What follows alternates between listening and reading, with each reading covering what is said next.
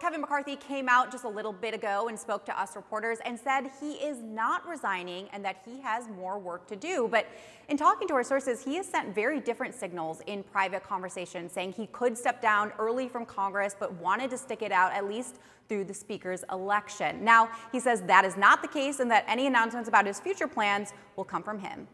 You're not resigning? No, I'm not resigning. So you'll stay the entire term? I'm staying, so don't worry. I got a lot. You think you're not running for reelection? Yes. Yes, you will run, or you guys are thinking Yes, about I'm running? gonna- we're going to keep the majority. I'm going to help the people I got here, and we're going to expand it further. And McCarthy was also asked about the race to replace him. He told us that he has spoken to both Steve Scalise and Jim Jordan, the two candidates who are in the race. He says they're both good friends of his, but he signaled he is not planning to endorse and said, I'm just going to let them work.